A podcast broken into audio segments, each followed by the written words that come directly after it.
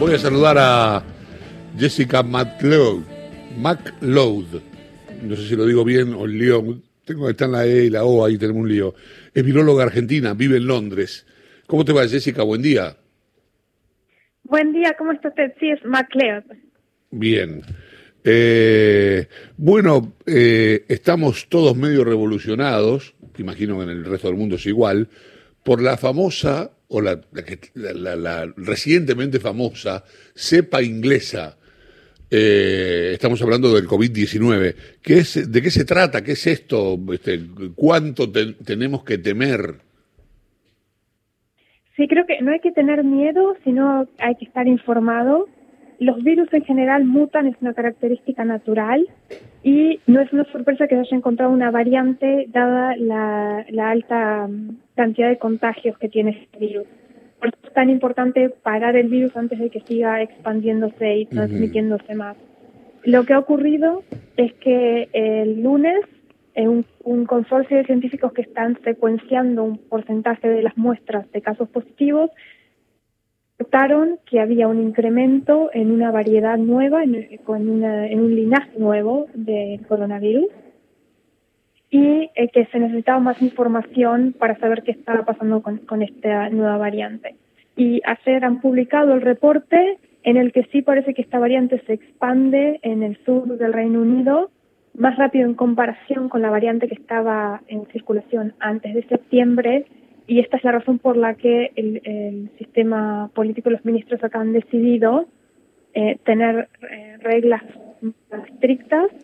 Eh, aparentemente íbamos a poder juntarnos con nuestra familia en Navidad, pero ahora esto no, está permitido. no se puede interactuar con otra gente adentro de la casa, solamente afuera y con una sola persona. Entonces han cambiado las reglas transmisión. Y los países alrededor del Reino Unido, de otros, otros países europeos, han respondido cerrando las fronteras para que esta para que esta nueva cepa no no también no quiero decir ataque pero se difunda en otros países. Están haciendo se están fabricando vacunas hay estudios eh, para para conocer los alcances de la vacuna la pregunta es si esas vacunas que están en, están en ciernes, las vacunas que se están preparando, eh, podrían ser superadas por este virus o también la inmunidad podría alcanzar a la cepa inglesa. Muy buena pregunta y de acuerdo al reporte científico eh, que fue publicado estas diferencias no modificarían la eficiencia de las, de las vacunas, porque hay más de 200 que están en desarrollo. Eh, no, no provocarían una diferencia en el efecto de las vacunas. Ajá, lo cual es una buena noticia, ¿no? Sí, sí, sí. Eh, aquí tenemos un tema con las vacunas. Eh, el, gobierno argentino está tratando de, de, de, estar negociando por la vacuna, lo que se conoce como la vacuna rusa, es muy gracioso porque a la de Oxford no se la llama la inglesa, pero bueno, la vacuna rusa sí se la llama la vacuna rusa. Eh, y hay algunas discusiones y demás. ¿Cómo está funcionando eso en Inglaterra con el tema de las vacunas? Es, una muy buena pregunta. La, de AstraZeneca debería llamarse británica. Claro. A criterio.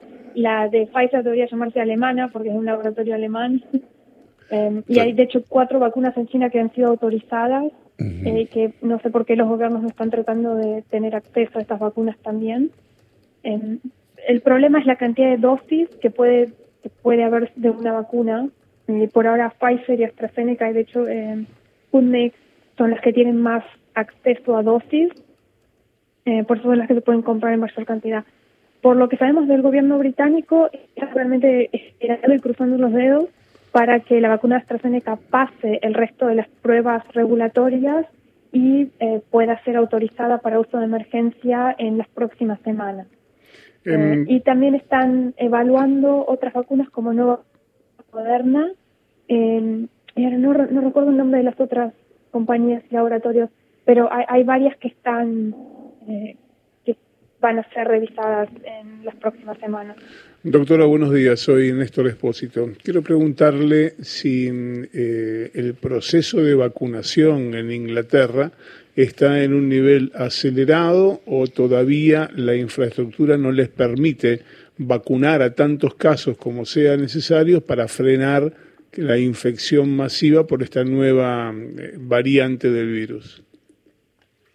Sí, es muy interesante que, de acuerdo a los modelados sobre cuánta gente tendría que estar vacunada para parar la pandemia, eh, el acuerdo es alrededor del 70%, pero hay 68 millones de británicos, es casi imposible vacunarlos a todos, no hay suficientes dosis, y lo otro es, algunos hospitales están colapsando, o centros de salud colapsando con la cantidad de pacientes, no solo de, de COVID, pero pacientes que tienen cáncer y que no pudieron tener su tratamiento porque era muy riesgoso acceder al tratamiento entonces no pueden hacerse cargo de vacunar a la gente.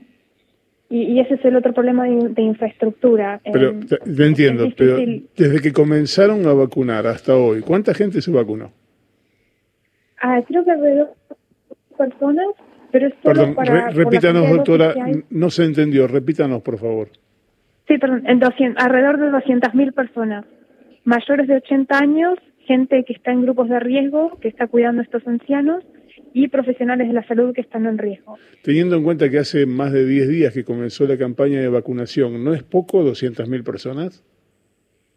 No, dada la situación en la que se encuentra el sistema de salud británico, donde los médicos se necesitan más en la sala de emergencia y las enfermeras que vacunando, creo que están tratando de hacer lo mejor que pueden para acelerar esta vacunación, pero es, es un equilibrio muy delicado entre tratar al paciente y prevenir la enfermedad.